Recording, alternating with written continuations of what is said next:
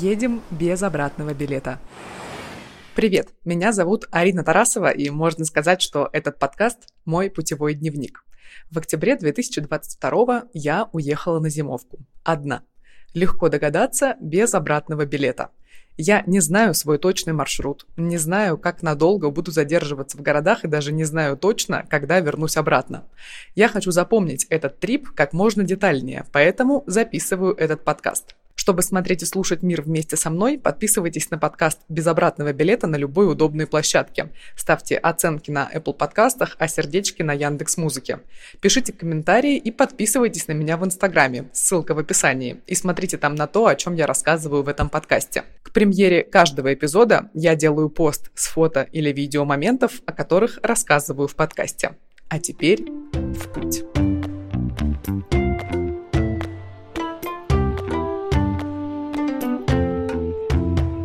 16 октября 2022. Меня ждет большой розовый чемодан размера XXL. И, к слову, весом, как оказалось, 25 килограмм, а лимит для багажа 23. Но об этом чуть позже подробнее. Я в абсолютном спокойствии и такой, знаете, тотальной уверенности сижу на заднем сидении без особых чувств. На заднем сидении машины, разумеется. Почему без особых чувств? Ну, потому что на тот момент в моей голове не было осознания того, что вот я еду в аэропорт, чтобы улететь на зимовку. И тем самым исполнить свою большую, огромную мечту, которая всегда казалась эфемерной, невозможной, сильно сложной и дорогой. Накануне в одном из кыргызских чатов я увидела сообщение. Девушка спрашивала, не летит ли кто из Красноярска в Бишкек. Ну, будем откровенны, направление не сказать, что особенно популярное, даже после объявления мобилизации в России. Так что я решила помочь. Женя отправляла мужу теплые вещи. Собрала большую клетчатую сумку под 20 килограмм, перемотала ее скотчем, вот так, знаете, по-русски, добротно. Мы встретились в аэропорту. И тут на стойке регистрации мне говорят «Перевес». Как хорошо, что была Женя и сумка, которую она собрала для мужа. Мы перекинули туда часть моих вещей и победили нормы провоза багажа. Кроме сумки мужских теплых вещей, со мной ехал паспорт гражданина Узбекистана и бритва. Это посылка уже для другого человека. Когда я рассказывала об этом отцу, он то и дело мне повторял, «Арина, ну зачем ты набрала? Это такая ответственность, ну что ты себя обременяешь?» и так далее.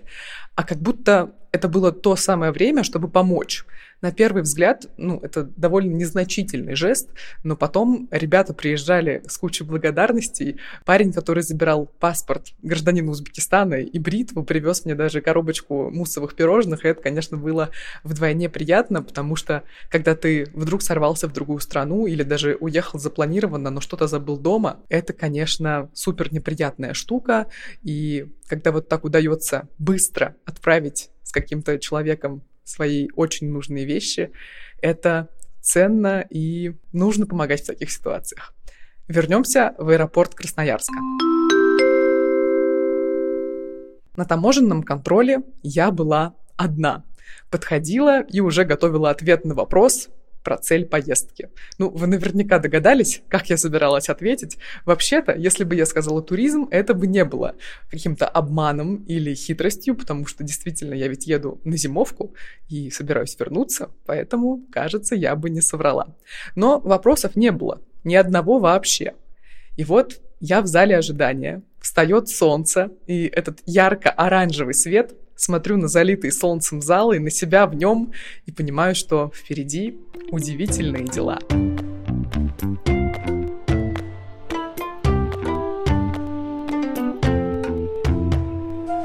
Лететь до столицы Кыргызстана из Красноярска около трех часов. У меня место посередине, так что на подлете я то и дело выглядывала в иллюминатор.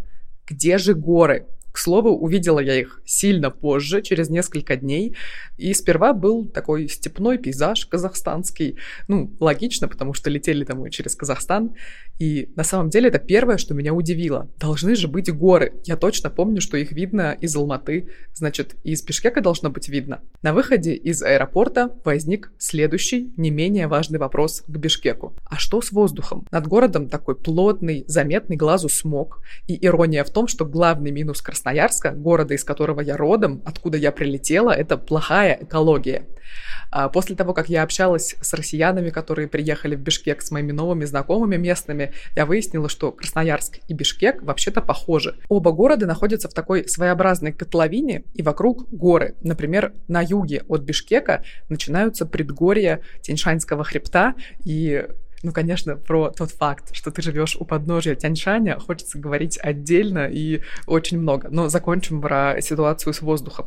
И из-за того, что и Бишкек, и Красноярск находятся вот в этой своеобразной такой котловине, окружены горами, ветра не выдувают вредные испарения, и много частного сектора в Бишкеке в частности, и, соответственно, много машин. Бишкек в целом столица Кыргызстана, так что неудивительно, что здесь много транспорта. Местные власти в Бишкеке считают одной из основных причин причин загрязнения воздуха, выхлопные газы от транспорта и частный сектор, который топят углем.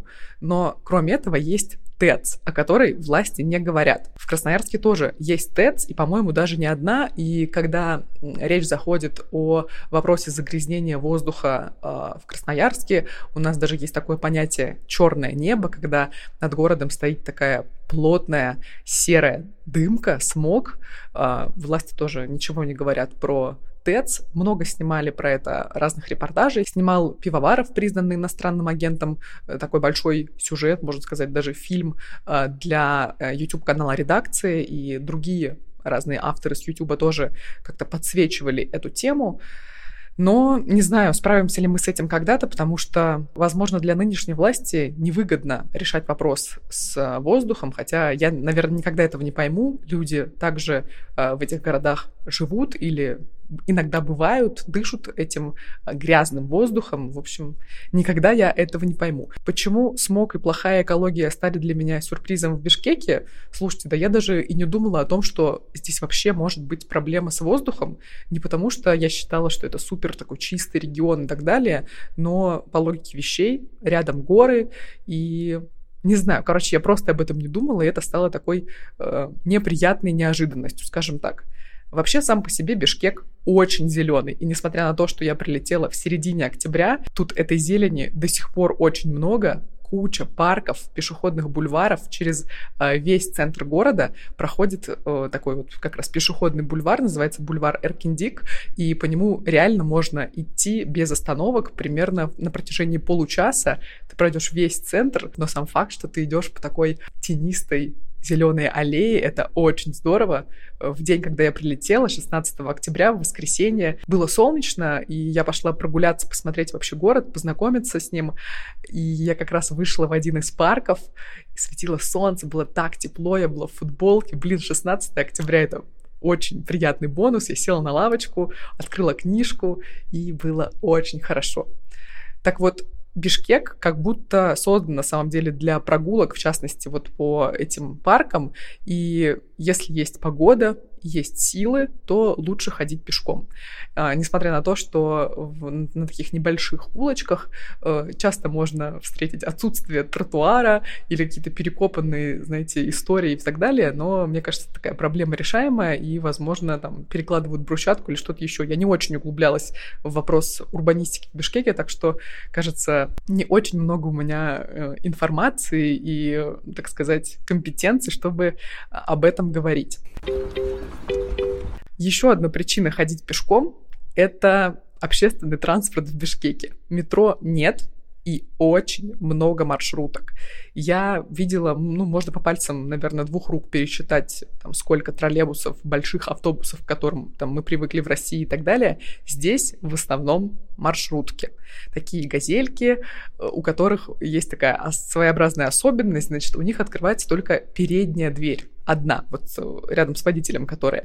А вот эта дверь, которая отъезжает, да, как бы, которая для входа как раз пассажиров, она не открывается. Там с этой стороны тоже стоят сиденья, и через нее войти нельзя. Поэтому люди набиваются в эти маршрутки очень плотно, а там же, когда еще заходишь вот через эту переднюю дверь, там как бы очень низко. Я ростом там чуть меньше метра восемьдесят, и я стою там просто в три погибели. Я несколько раз ездила на, на маршрутке, и это была, конечно, моя большая ошибка. Больше я этого не делала. Еще одна особенность, когда ты едешь на общественном транспорте, это количество людей на остановках. Их всегда очень много. Это может быть 9 утра, там будний день или выходной. Это может быть обед, э, вечер. Тут, как, конечно, вообще не обсуждается, потому что час пик. Люди есть всегда, и их всегда очень много. Все постоянно куда-то едут. В Бишкеке довольно много студентов. Приезжают ребята из Пакистана, из Индии сюда учиться. Ну, непосредственно сами кыргызы тоже, конечно же, приезжают в столицу страны э, поступать в университеты. Очень много людей, и все эти люди очень всегда стараются влезть в маршрутку, вернее, поместиться в нее. Короче, я решила лишить себя этого удовольствия кататься на маршрутках и использовала немножко другой способ. А в Кыргызстане есть Яндекс Такси, и штука в том, что здесь есть два очень приятных тарифа. Это шаттл и тариф попутчики.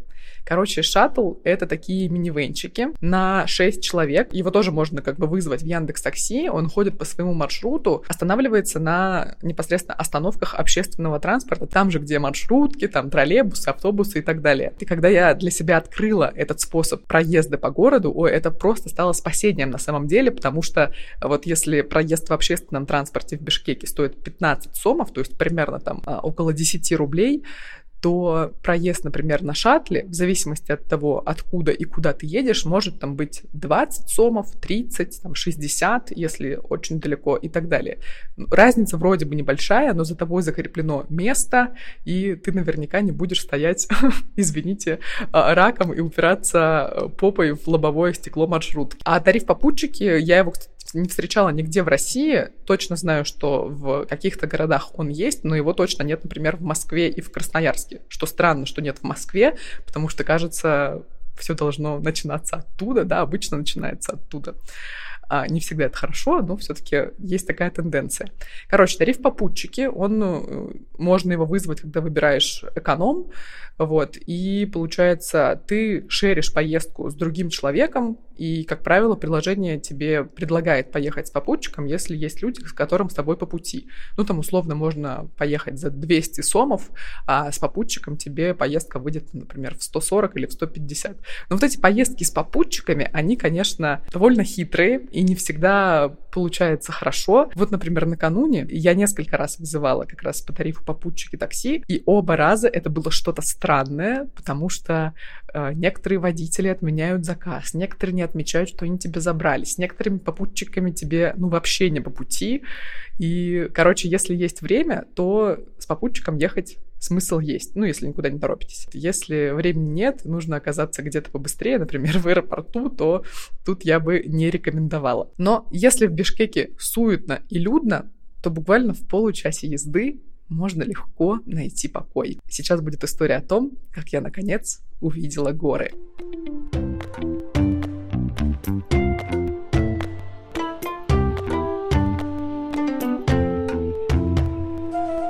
Когда я собиралась в Кыргызстан, у меня было ровно ноль ожиданий. Я не представляла, что я здесь увижу в природных местах. Очень ценю такой досуг на природе, люблю выезжать, смотреть, а, что из себя представляет страна, какие красивости есть и так далее. И вот про Кыргызстан я не знала ничего. Был небольшой анонс от моего друга, который был здесь летом, вот как раз про то, что Бишкек очень зеленый и так далее, но про природу мне никто ничего не рассказывал. Буквально за несколько дней до поездки я вдруг выяснила, что Вообще-то, буквально к югу от Бишкека, очень близко к городу начинаются предгорья Тиньшанского хребта. Тиньшань в переводе с китайского небесные горы. И меня это невероятно завораживает все. А, вообще я очень люблю горы, люблю хайкинг, мне нравятся походы. А, часто летом я хожу куда-нибудь с палаткой в многодневные походы или в маленькие. В общем, неважно, я все это дело очень люблю.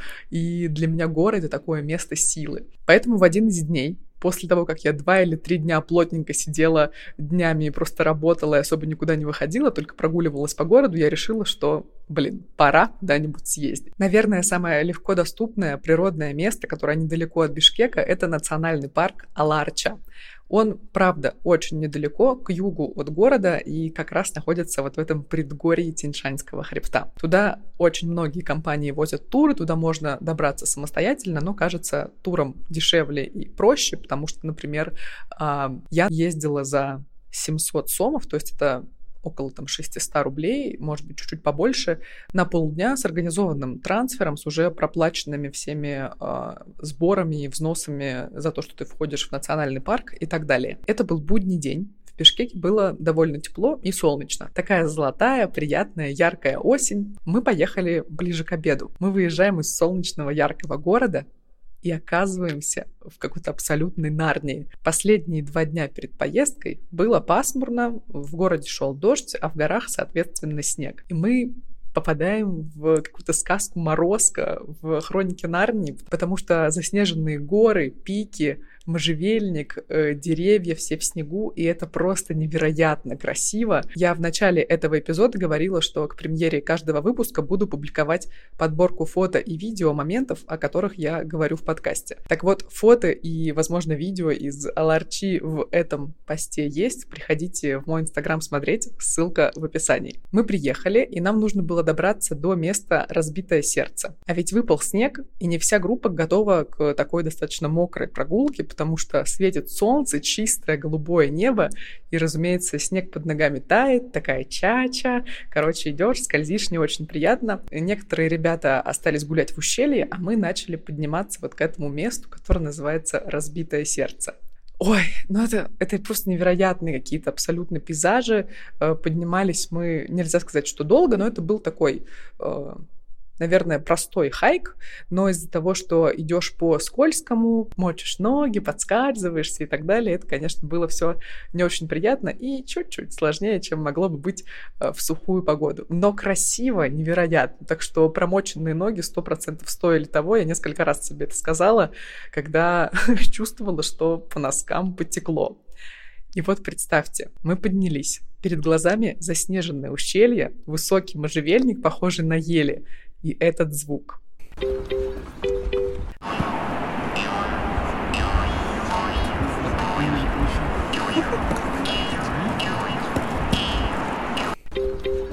На этом поездки по Кыргызстану не закончились, и буквально через пару дней после хайка в Аларчу я отправилась в конный тур. Тут пришлось проехать немного больше, в одну сторону два часа, это по дороге к Сыкулю, но мы сворачивали в одно из ущелий. В дороге я послушала кыргызский рэп, и вы знаете, мне понравилось.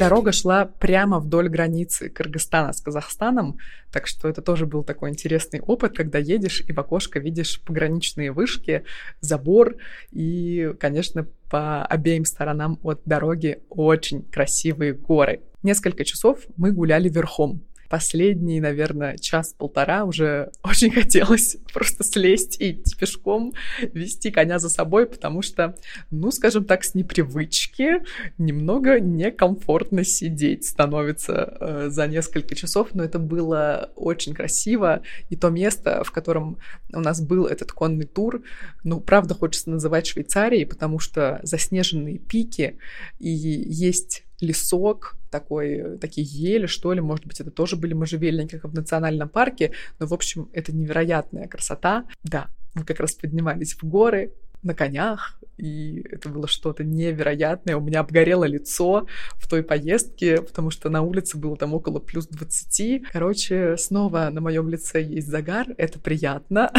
После конной прогулки мы спустились вот к гостевому дому непосредственно, который держит такую ораву коней, а было нас очень много человек, ну, несколько десятков точно, может быть, человек 50, вот, и мы спустились к этому гостевому дому, нас напоили чаем с местными лепешками, там, домашним сливочным маслом, домашним вареньем из вишни, было очень вкусно, и дети там катались на осликах, в общем, со стороны это все выглядит как такая размеренная жизнь, но конечно, я помню о том, что э, у людей там невероятное количество работы, и вот как раз гид нам рассказывал о том, что когда ты живешь в Кыргызстане в деревне, у тебя всегда есть какие-то дела. Э, пойти пасти коней или коров, сделать что-то по хозяйству в доме и так далее. Наверное, если бы я приехала в Кыргызстан на подольше, я бы поехала пожить в одно из таких поселений. И, кстати, на Airbnb есть такие опции. А, есть, кажется, такое поселение, называется оно Светлая Поляна это на берегу Искуль, и на Airbnb есть, э, собственно, предложение. Эта семья предлагает там место в комнате или отдельную комнату, там есть Wi-Fi, все такое, они, конечно, знакомят очень хорошо с местной культурой, и это классное погружение, но, кажется, туда стоит ехать, если нет частых созвонов по работе, и вот всего такого. Я много слышу о русофобии от людей, которых не считаю авторитетными источниками. Я понимаю, что все это от случая к случаю, и во всех странах есть э, жители, которые не рады людям, которые приезжают из других стран, но о какой русофобии можно говорить, когда из конного тура мы возвращались под вот такие мотивы. Где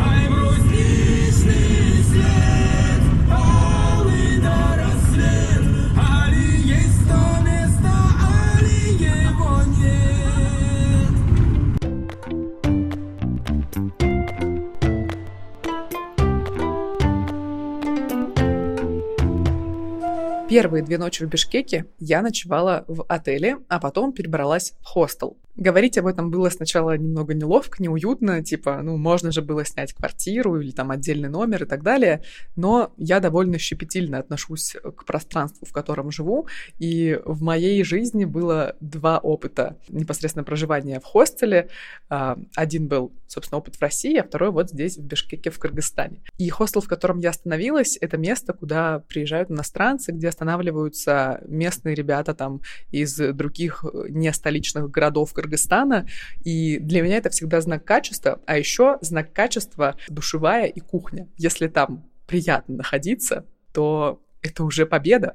Ну, типа, я там обычно смотрю по углам, а, не, нет ли какой-нибудь паутины или облупившейся краски. И вот э, хостел, в котором я остановилась, это как раз вот та история, где хочется готовить на кухне и так далее. Хотя, конечно, это для хостелов кажется большая редкость.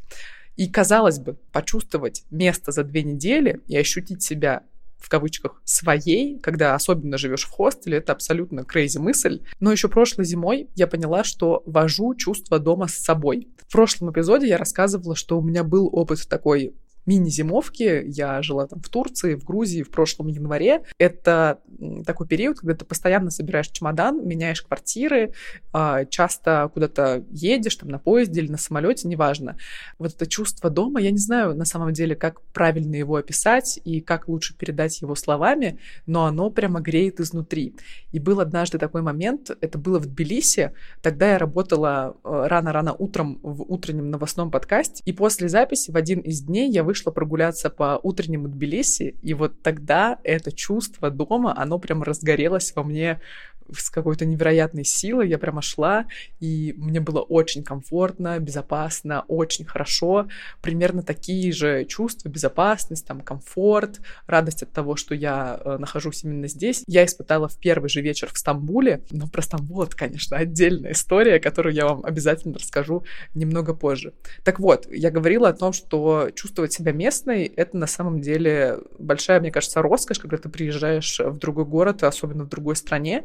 Я составила небольшой такой э, список того, что нужно делать, чтобы это чувство к тебе скорее пришло. Когда я слушаю эмигрантский контент, ну, типа, где люди рассказывают о том, как они переезжают в другую страну, меняют город, работу, полностью вообще меняют, по сути, свою реальность и свою жизнь, я много слышу о том, что есть несколько стадий, и много об этом пишут и так далее, что там, например, первая стадия — это такая стадия эйфории, когда ты еще, а, ну, можно сказать, турист, все тебе в новинку, в диковинку, очень приятно приятно находиться в этом месте, очень нравится, потому что много всего нового.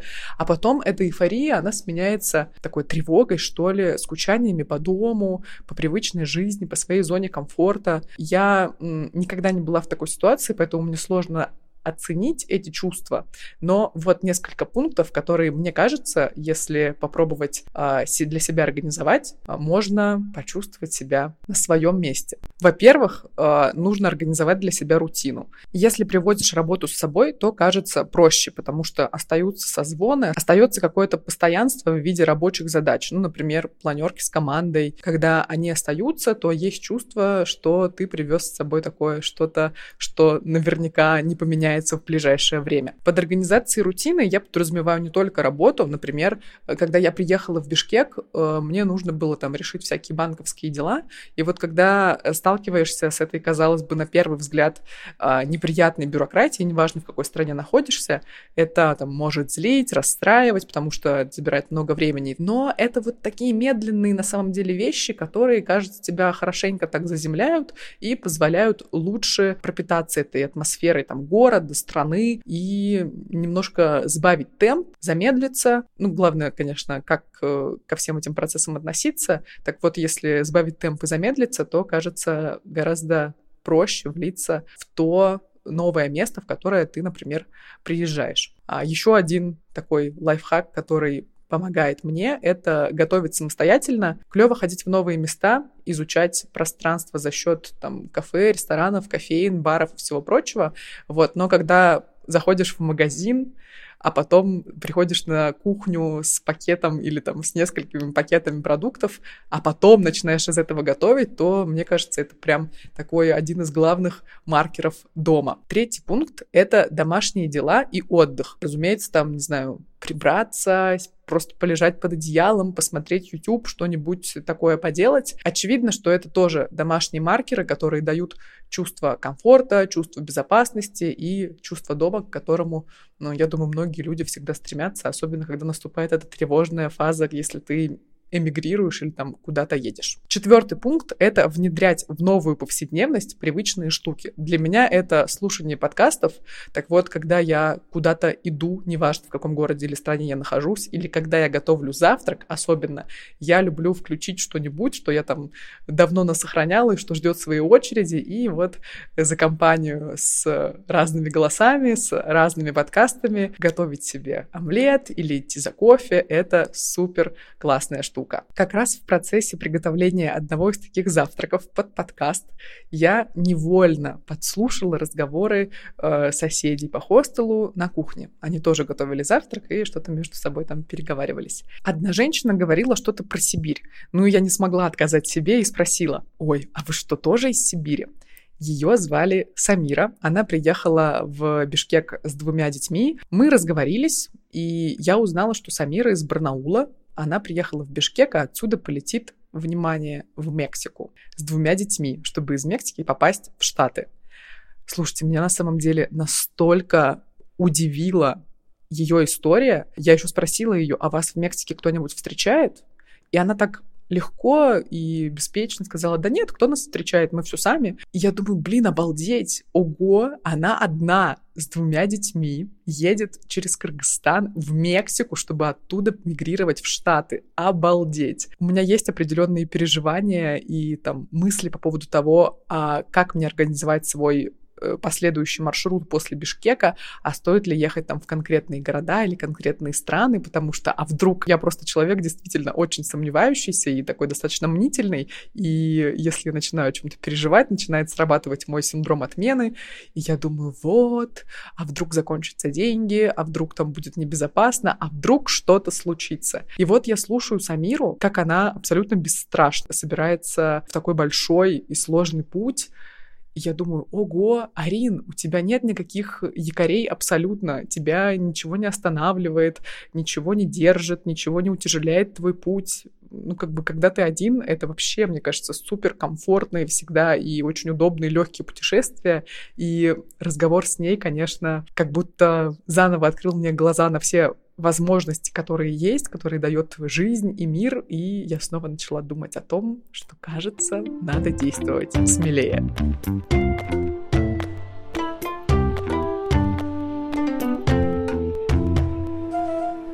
К слову о возможностях. В августе у меня была большая поездка в Арктику, в экологический лагерь. Там у меня значительно озеленилось сознание. Хочется говорить об этом много и долго, но сейчас это не тема выпуска. А еще я увезла оттуда с десяток хороших знакомых. И с одним из таких ребят мы встретились в Бишкеке. Это Паша Горячкин. Он с недавних пор в Кыргызстане изучает среду и местный активизм, а еще живет прямо на берегу Иссыкуля. Мы прогулялись по центру Бишкека в первые дни, когда я сюда приехала, поболтали, выпили кофе. И вот Паша рассказывает, как они с соседями живут на берегу, и я решаю его спросить, можно ли вписаться на неделю. Так, в одно мгновение получилась неделя жизни на берегу легендарного озера. Но об этом в следующем выпуске.